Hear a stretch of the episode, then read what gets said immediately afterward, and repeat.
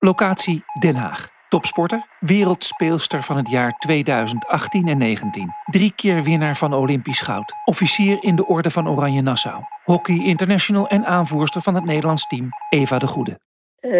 Empathisch, sterk, een zacht lief mens, een strateeg, een inspirator.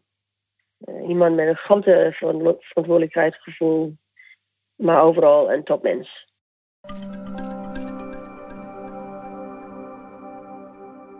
Ik ben onderweg naar Den Haag, waar Eva de Goede nu woont met haar vriend. En na 10 seizoenen bij Hockeyclub Amsterdam gespeeld te hebben, hockeyt ze nu voor HGC in Wassenaar, dat de laatste tijd echt wel onderaan heeft gebungeld in de hoofdklasse. En met deze opmerkelijke overgang verlengt ze ook nog een keer haar interlandcarrière tot en met het WK volgend jaar. Topsporters, ze wikken en wegen, ze balanceren en maken keuzes, maar welke en wanneer? Dit is de Topsport Community Podcast. Accept, adapt en move on.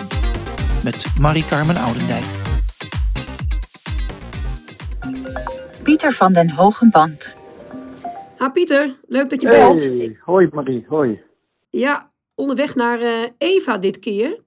En ik zit er net aan te denken van die medaille. Ja, jij was daar natuurlijk bij die gouden plak. Hoe was dat? Ja, was waanzinnig. Weet je, de teamsporten maken vaak met hun verhalen de spelen. Er waren al een paar teamsporten die helaas wat eerder naar huis moesten. Maar de topfavorieten, de hockeydames, lieten zien waarom ze de favoriet waren en waarom ze ook duurzaam weten te presteren.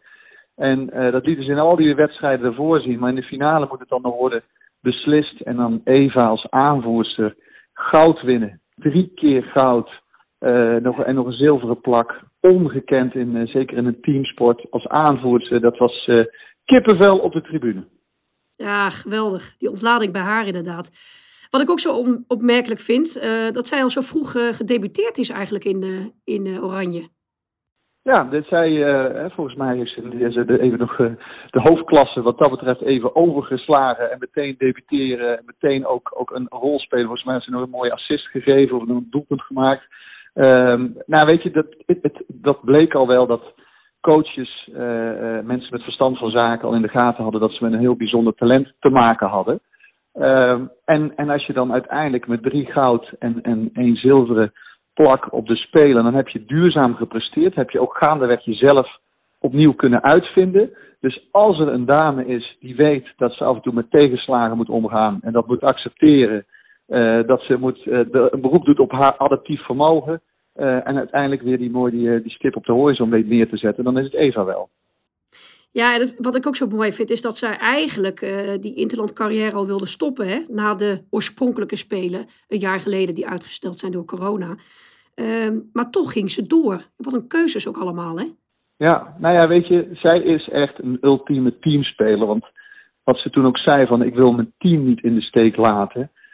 Als aanvoerster met de dame met zoveel ervaring dat ze haar rol daarin pakte in dat teamsucces. Ik snap wel dat ze ook door Alyson aanvoerster is gemaakt. En dat ze met haar persoonlijkheid zo'n fantastische carrière heeft te realiseren. Dus ik kijk ernaar uit naar jullie gesprek. Nou, helemaal goed. Ik ga dat doen en ik spreek jou later, Pieter. Doen we. Oké, succes. Oké dan, dank je. Hoi.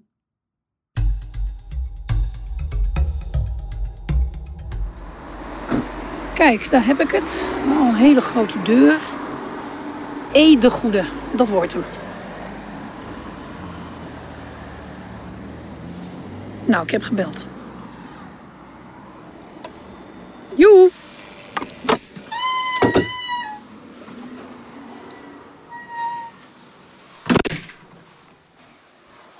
Hoi! Kom maar. Ja, helemaal goed.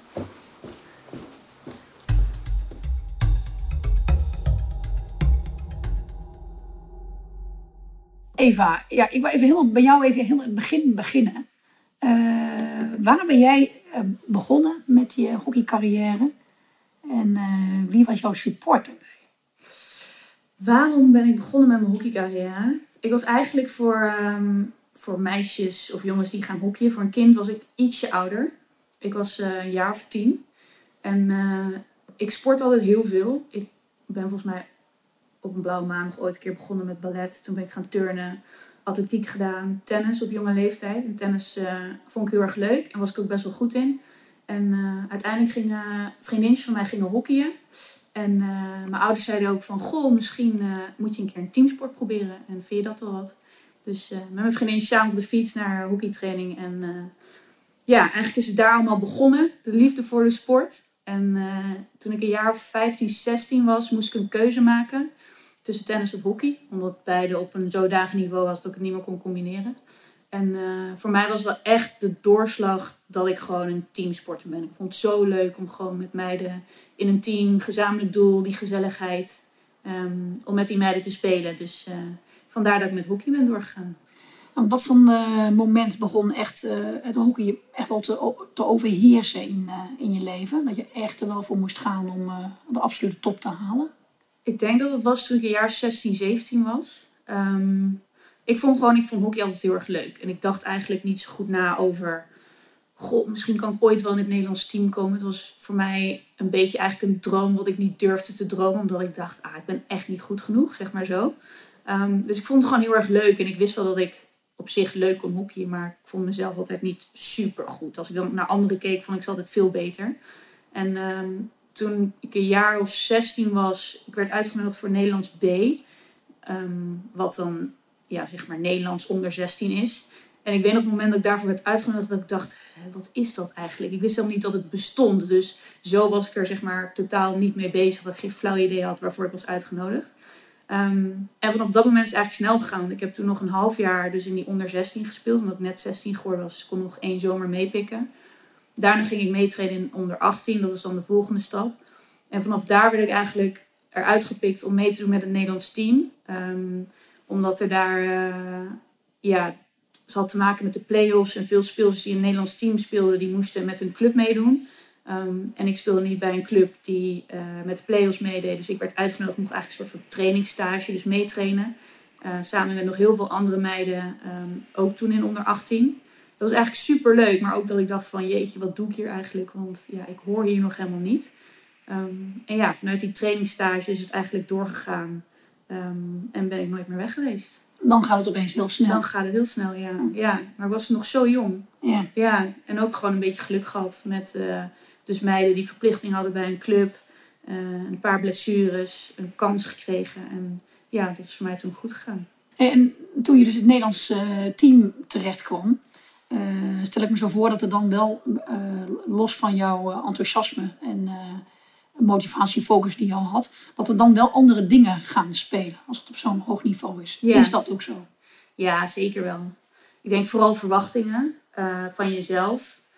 Ja, wat ik al zei, ik was niet iemand die het van de daken schreeuwde dat ik ooit in het Nederlands team wilde komen. Ik was nogal verleden, terughoudend, altijd op de achtergrond. Dus ik vond dat gewoon heel erg spannend. En ik denk dat ik voor een beetje zelfbescherming mezelf altijd een beetje heb ingedekt van ik ga het toch niet redden en het lukt me toch niet. En het enige wat ik altijd tegen mezelf heb gezegd is van, oké, je bent hier nu. Het is niet erg als het niet lukt of als je afvalt, want je bent nog jong en je hebt nog zoveel om te leren. Maar het enige wat me niet gaat overkomen is dat ze gaan zeggen dat ik ben afgevallen omdat ik niet hard genoeg werk. Dus dat was gewoon iets wat ik altijd tegen mezelf heb gezegd van, no matter what, je gaat er gewoon vol voor. En lukt het niet omdat je nog niet goed genoeg bent, is dat niet erg, want natuurlijk een teleurstelling, maar je kan het nog verbeteren. Maar je werklust is iets wat iedereen heeft en wat je altijd zou moeten kunnen hebben. En daar ga ik me niet op laten pakken. Dus ik denk wel dat de verwachting van mezelf... Ik heb dat wat getemperd. Als ik daar nu op terugkijk, dan had ik mezelf gegund dat ik misschien iets zekerder was op wat jongere leeftijd. Maar ik denk ook wel dat ik daardoor juist extreem hard gewerkt heb. En dat dat ook voor heeft gezorgd dat ik hier nog steeds nu zit en nog steeds aan het spelen ben. Precies, dus het punt inderdaad van die zekerheid. Ja. Gun je jezelf, maar uiteindelijk heeft het wel zijn doel bereikt. Ja, zeker. Ja. Ja. Heb jij in die tijd, dus eigenlijk voor, laten we zeggen, totdat je bij Kampong terecht kwam, heb je daar wel eens tegenslagen gehad op je pad daar naartoe? Eigenlijk niet. Nee. Geen echte blessures. geen momenten dat ik teams niet gehaald had. Dus eigenlijk op jongere leeftijd niet. Nee. En wanneer kwam dat dan wel? Wanneer heb jij echt een tegenslag gehad in jouw carrière tot nu toe? Ik moet wel zeggen, nu ik er echt over nadenk, is een tegenslag wat ik had richting Kampong was meer school, denk ik. Dat vond ik lastig, omdat ik steeds serieus ging trainen. Soms ook overdag moest trainen op dinsdag en donderdag. En ik zat gewoon op een normale school. Dan miste je 2 dagen. Dat was voor mij wel lastig om het te combineren, zeg maar. En het doorzettingsvermogen wat ik heb op het veld had ik niet altijd op school. Omdat ik school niet altijd even leuk vond. Dus ik denk wel dat school voor mij... dat ik dat lastig vond. En ik ben ook in 4e klas ben ik blijven zitten. Uiteindelijk mijn eindexamen heb ik ook echt met de hak over de sloot gehaald. Maar wel gehaald. Dus ik denk dat school voor mij wel een groot punt is geweest. Ja. En toch wel een beetje een soort van tegenslag, moeite dat net gehaald heb. En op wat voor manier vloog je dat dan aan? En had je daar dan hulp misschien wel bij, van je ouders bij? Hulp van mijn ouders, ja. Uiteindelijk toen ik mijn eindexamen moest halen... ik was toen net uitgenodigd bij het Nederlands team. En toen zei de coach van het Nederlands team ook van... Goh, je moet gewoon je school afronden. Dus het is nu even stoppen met het Nederlands team. Want je moet je school halen. En ik weet nog dat ik daar zo van baalde dat ik dacht... ja, nu kan ik niet doen wat ik leuk vind. En dan moet ik die stomme school halen. Maar dat was voor mij ook wel weer een motivatie om het dus ook echt te halen. En volle bak daarvoor te gaan. Ik ben toen ook naar Leiden geweest voor bijscholing richting mijn examenperiode. En ik denk dat dat me heel erg geholpen heeft. En uiteindelijk ook gezorgd heeft dat ik dus ook mijn eindexamen gehaald heb. Terwijl het bijna onmogelijk was van tevoren.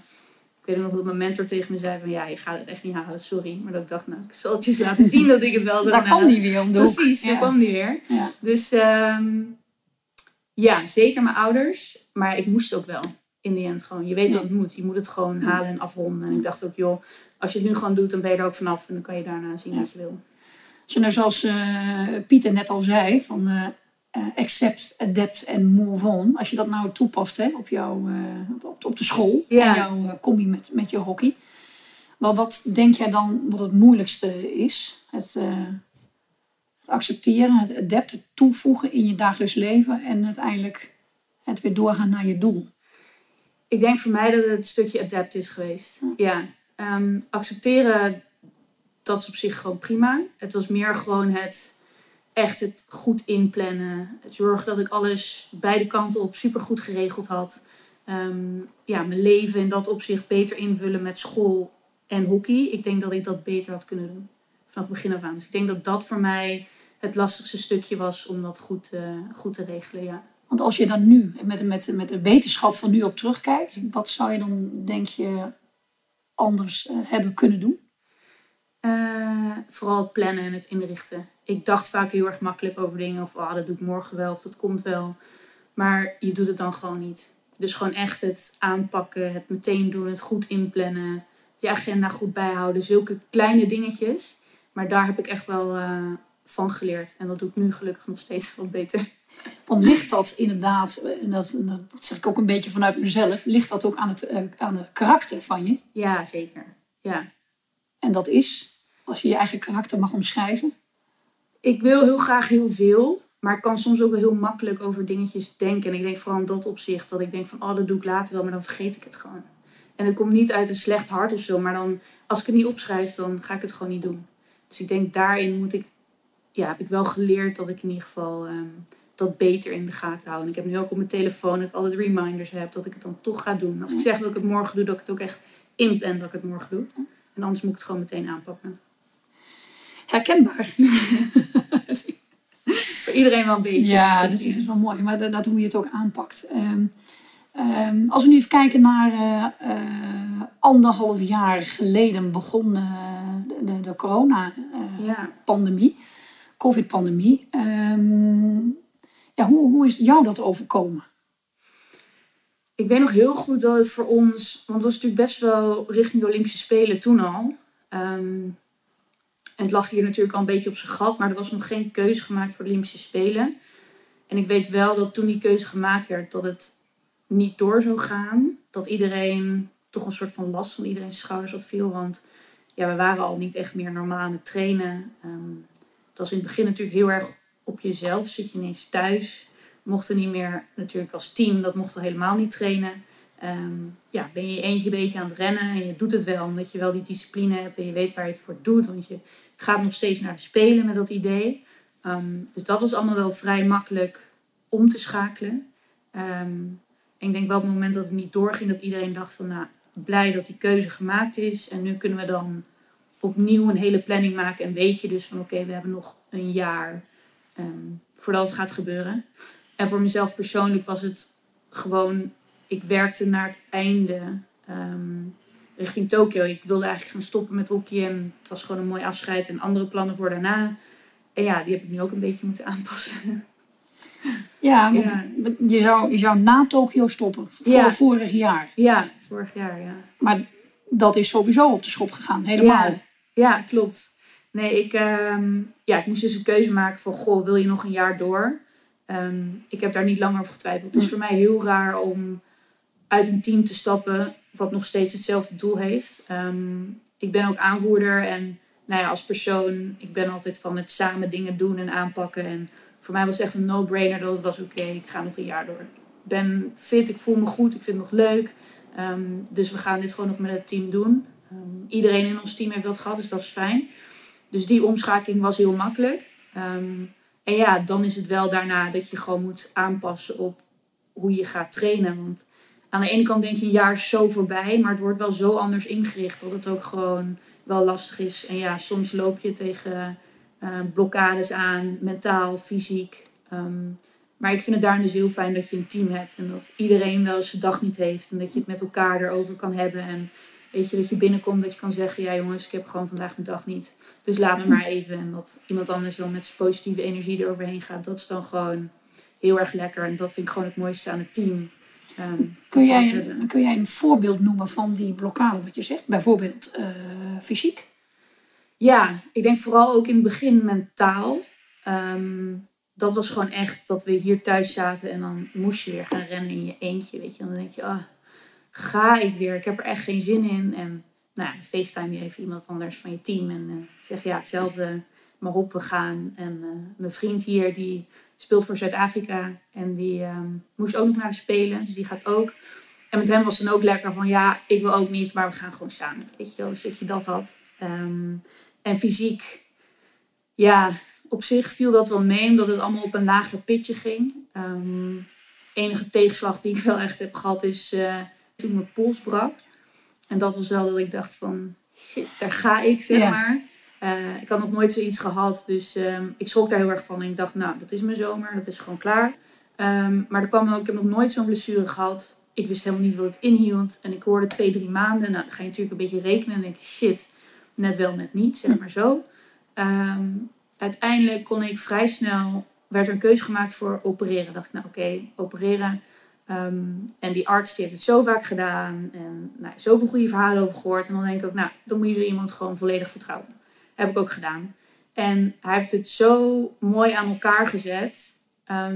Dat ik dacht van, nou ja, goed. Je gaat het gewoon van dag tot dag bekijken. Ik dacht, je kan niet nu al gaan nadenken of in de put zitten over 2-3 maanden. Want iedere dag kan het beter gaan. Of je kan een keer een tegenslag hebben. Bij mij is dat gelukkig niet gebeurd. Maar je moet dat dus ook gewoon accepteren dat het zo is.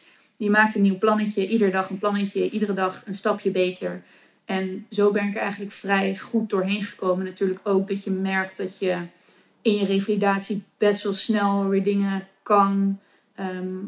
Mijn hand, mijn arm weer best wel snel kon gebruiken. En dat geeft ook gewoon zoveel vertrouwen. Dus ja, ik ben denk ik van een best wel diep dal en nou ja, verdrietig naar best wel snel weer oké, knop om.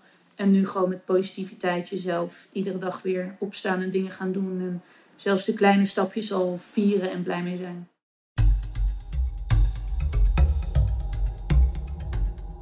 Alyson Annan, bondscoach van de hockeyvrouwen. Zelf ook 2 keer goud met de Australische ploeg gewonnen. 96, 2000. En ook nog een keer de beste hockeyspeelster ter wereld geweest in 98. En dan nu een grootste palmares als bondscoach. Waarin 2021 uitpiekt met een EK-titel en een Olympische titel... Alyson, ik ben eigenlijk back-off door dit allemaal op te noemen. En nou wil ik jou nog vragen naar het allermooiste moment om die te kiezen. Oh jeetje, allermooiste moment. Nou, ik denk toch na het fluitsignaal en de euforie en de emotie van de dames om dat mee te maken en te voelen was heel erg bijzonder. Ja. En dan bedoel je de gouden plak in Tokio. Ja, klopt. Ja.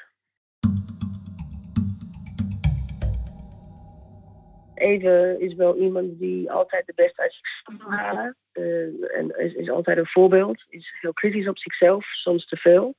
En dat is ook wel goede leiderschapkwaliteit. Het is wel ook een rol waarin Eva in heeft moeten groeien. Dus het is wel een rol waar zij veel stappen in over de jaren heeft gemaakt.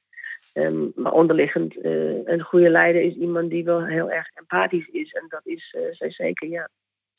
Je zegt dat ze ook wel een bepaalde druk op zichzelf legt, streng voor zichzelf is. Waaruit blijkt dat?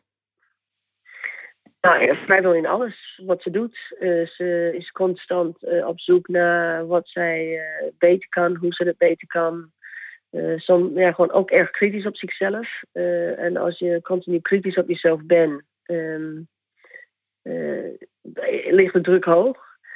Eva is iemand die het spel heel makkelijk ziet en kan heel goed lezen. Dat kan je weinig voor in sport.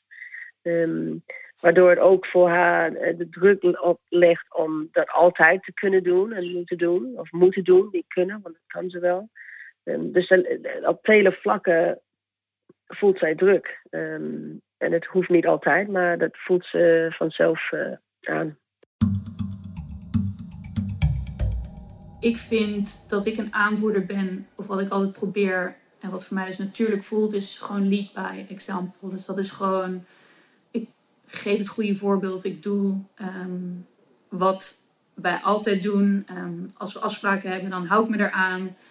Je kan anderen erop wijzen. En ik vind niet echt dat ik een speelster of een aanvoerster ben met de mooiste, prachtigste woorden of de super dingen waarmee je mensen echt inspireert. Ik probeer het gewoon echt op het veld te laten zien en daarin gewoon het voortouw te nemen. En ik denk ook daarin dat het heel erg belangrijk is als dat ik me goed en positieve mindset heb. Want ik denk wel dat het heel erg aanstekelijk is voor anderen ook. In plaats van dat ik er chagrijnig sta of echt even geen zin heb. Ik bedoel, natuurlijk heb je wel eens van die dagen. En ik denk ook dat je daarin, dat het goed is als je daarin open bent en als je dan aangeeft. Maar ik vind ook wel dat het niet te veel moeten zijn. En als ik merk dat ik in zo'n fase kom, dan zorg ik ook wel dat ik dat aanpak met hulp van buitenaf. Bijvoorbeeld een sportpsycholoog of iets. Omdat het voor mij heel erg belangrijk is dat ik er op die manier goed in zit. Want dan merk ik ook dat je anderen daar makkelijker in mee kan nemen. En hoe zou zo'n sportpsycholoog kunnen helpen? Het is voor mij soms, ook als ik naar mezelf nu kijk, dan is het gewoon meer de druk die ik soms voel. Of ik het me nou zelf opleg of van buitenaf. Daar ben ik voornamelijk naar op zoek, dat ik daar dan gewoon heel erg open over praat. En zeg van, goh ja, zo voel ik me, hier zit ik mee. En soms beantwoord je die vragen zelf en soms sturen ze je in de goede richting. Soms krijg je wat opdrachten mee om dingen uit te proberen. En dat helpt voor mij gewoon heel erg dat ik het gewoon, dus ook los kan laten. Maar misschien dus ook kan accepteren en het dan kan toepassen en dan gewoon door kan gaan. Dus ik denk dat het daarin ook weer naar voren komt. Dat je gewoon, soms is maar als je een beetje in de goede richting gestuurd wordt. Of als je jezelf hoort praten, dan denk je eigenlijk ook, ik weet eigenlijk ook wel. Maar dat helpt mij wel heel erg. Omdat ik daarin soms wel het idee heb dat ik dat niet bij mijn team moet neerleggen. Omdat ik dus vind dat ik de leider ben en ik moet het goede voorbeeld geven. En ik vind het niet erg om zwakte te tonen. Of om kwetsbaar te zijn, laat ik het zo zeggen. En ik denk ook dat dat je sterk maakt. Maar ik wil wel voornamelijk zeker zijn en vertrouwen uitstralen. Omdat ik dat oprecht ook heb in het team. En dat is gewoon het grootste gevoel wat ik heb. En natuurlijk komen er wel eens andere gedachten bij of gevoelens. Maar het grootste en het sterkste gevoel is echt gewoon het vertrouwen in ons eigen kunnen en ons als team. En dat moet gewoon de voorhand hebben, vind ik. De overhand. Klinkt mooi. Dus eigenlijk het voorbeeld geef jij dan eigenlijk, als ik het goed begrijp. Dat bijvoorbeeld als jij iets ervaart van die druk. Van zou ik daar iets mee kunnen doen? Dan dan los jij dat eigenlijk, zeg maar, of dat bepraat jij met de psycholoog. En dat doe je dan niet met je teamleden. Ja. En dan komt daar een antwoord uit waar je aan kan werken. En dan stroomt het ook weer door naar je team. Ja, en ik denk ook wel veel met team dat ik heb natuurlijk best wel wat ervaring. En soms komen meiden ook met vragen naar me toe. En die kan ik dan ook wel vrij makkelijk vanuit mijn eigen ervaring delen en beantwoorden. En dat vind ik dan ook wel leuk. Dat meiden die of naar hun eerste Olympische Spelen gaan nu, of heel erg druk voelen en dan vragen, goh, hoe heb jij dat gedaan? Dat is gewoon wel, dat vind ik wel leuk en bijzonder dat je dat aan elkaar kan overdragen. En dan nog hoeft het niet zo te zijn dat wat voor mij werkt, dat het ook voor iemand anders werkt. Maar misschien is het ook maar één dingetje van wat ik heb gezegd, dat ze denkt, oh, daar heb ik wat aan, daar kan ik wat mee. En dat dat dan wel helpt. De hele staf vind ik superbelangrijk. Ja. Ja, dus het is inderdaad tussen mij en de rest van het team, maar ook tussen mij en de coachingstaf. Mm-hmm. Ik vind het zo belangrijk als je goed contact hebt, als je open en eerlijk bent met elkaar. Want ik denk dat je dan het meeste kan bereiken met z'n allen. Het heeft geen zin om dingen niet uit te spreken of mijn mening niet te geven. En nee, je bent het niet altijd met elkaar eens. En soms moet ik ook dingen accepteren waarvan ik denk, nou, dat had ik anders gedaan. Maar daar leer je ook weer van. Ja. Ja. En met wie in het team, in het hele team, de hele staf, zoals je het noemt, heb jij... Voornamelijk met de bondscoach. Ja. Maar bijvoorbeeld, we hebben ook een manager in het team, die regelt heel veel dingen. Zij heeft zelf ook een beetje een psychologische achtergrond. En het is wie is zij? Femke Koeman. Ja. Zij is ook een heel erg fijn mens, gewoon mee te praten. Dus ook soms ga ik naar haar toe om gewoon even gezellig te kletsen of wat dingen bij haar neer te leggen. En ze heeft ook heel vaak een hele andere kijk op dingen. Ik vind dat echt een powervrouw en die is echt gewoon, neemt geen blad voor de mond. Die zegt gewoon wat ze vindt. En dat vind ik gewoon soms wel dat je bijna achterover valt. En je denkt, wat zeg je nou? Zeg maar zo. Maar het is ook wel weer heel eerlijk. En dan denk ik, ja, daar heb je eigenlijk wel meer aan. Dus ik vind gewoon dat we een mooie combinatie hebben van verschillende mensen in onze staf ook. Waar je dus voor verschillende dingen naartoe kan. Maar nogmaals, met de coach is gewoon superbelangrijk.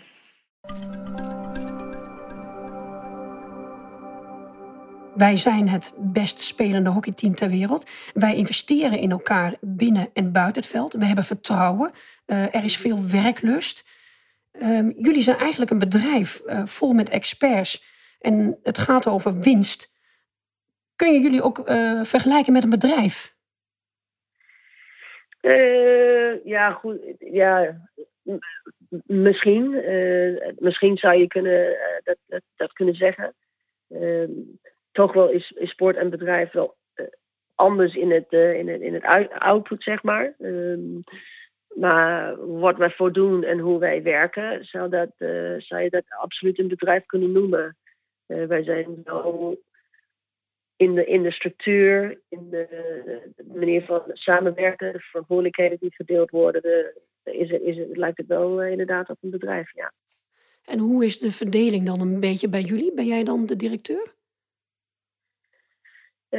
Ja, dat denk ik wel. Nou ja, goed, de directeur met een bestuur boven ons. Het bestuur is bij een hockeybond. En dan hebben wij een staf die de managementteam die organiseerde. En iedereen in hun eigen afdeling. En dan daaronder heb je de spelers die onderdeel uitmaken van de uitvoering. Dus ja, dus zij zo in die soort structuur kunnen neerzetten. Alleen, wij zijn wel heel erg dicht bij elkaar. Dus de spelers zijn heel erg in contact met ons, met mij. Zo is dat misschien anders dan op een werkvloer. Ja, je zou dan eigenlijk kunnen zeggen, wat ik van Eva zelf ook hoorde, is dan jullie zijn heel transparant en vertellen eigenlijk alles tegen elkaar. Er is ook niet iets wat je achterhoudt. Nou goed, er zijn wel daadwerkelijk dingen die je achterhaalt, maar dat is de informatie, dat is de prestatie niet bevorderd van de speelsters. Zij hoeven de onbelangrijke aspecten die niks toevoegt aan een prestatie, dat wordt niet besproken. Maar wij zijn heel erg open en transparant over de weg naartoe, de reden waarom, de effect van aspecten en bepaalde dingen dat op de mens heeft. Hè. Dus als ik over stress of druk of dat bespreken we allemaal hoe dat die effect heeft op ons als personen. Dus wat dat betreft zijn we heel open en transparant, absoluut. Als je naar de toekomst kijkt, wat zou jij Eva nog gunnen? Zou zij bijvoorbeeld ook bondscoach kunnen zijn? Leider?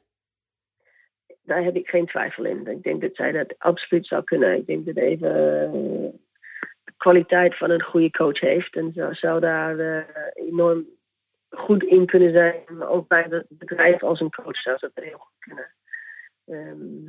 Ja, die heeft vele kwaliteiten. Maar als ik bijvoorbeeld nu kijk naar onze Olympische selectie en als ik mezelf dan indenk of inbeeld als coach, dan denk ik echt, als ik die keuze had moeten maken, dat je gewoon, ja, dat lijkt me dus aan. Zeg ik misschien assistentcoach, dat dat iets meer voor mij is dan echte coach. Voor nu in ieder geval. En nu komt dat bescheiden karaktertrekje toch weer naar boven, hè? Toch weer een beetje, ja. Maar eventjes nog kat uit de boom kijken. En kijken of ik het wel echt kan en misschien dan doorgroeien tot... Nee, maar ik vind dat op zich wel leuk. En vooral het contact met mensen daarin vind ik ook gewoon... Ja, vind ik wel gaaf. Ja. Ja. Eva, dank je. Graag gedaan, dat is leuk. Dit was de Topsport Community Podcast. Tot de volgende keer.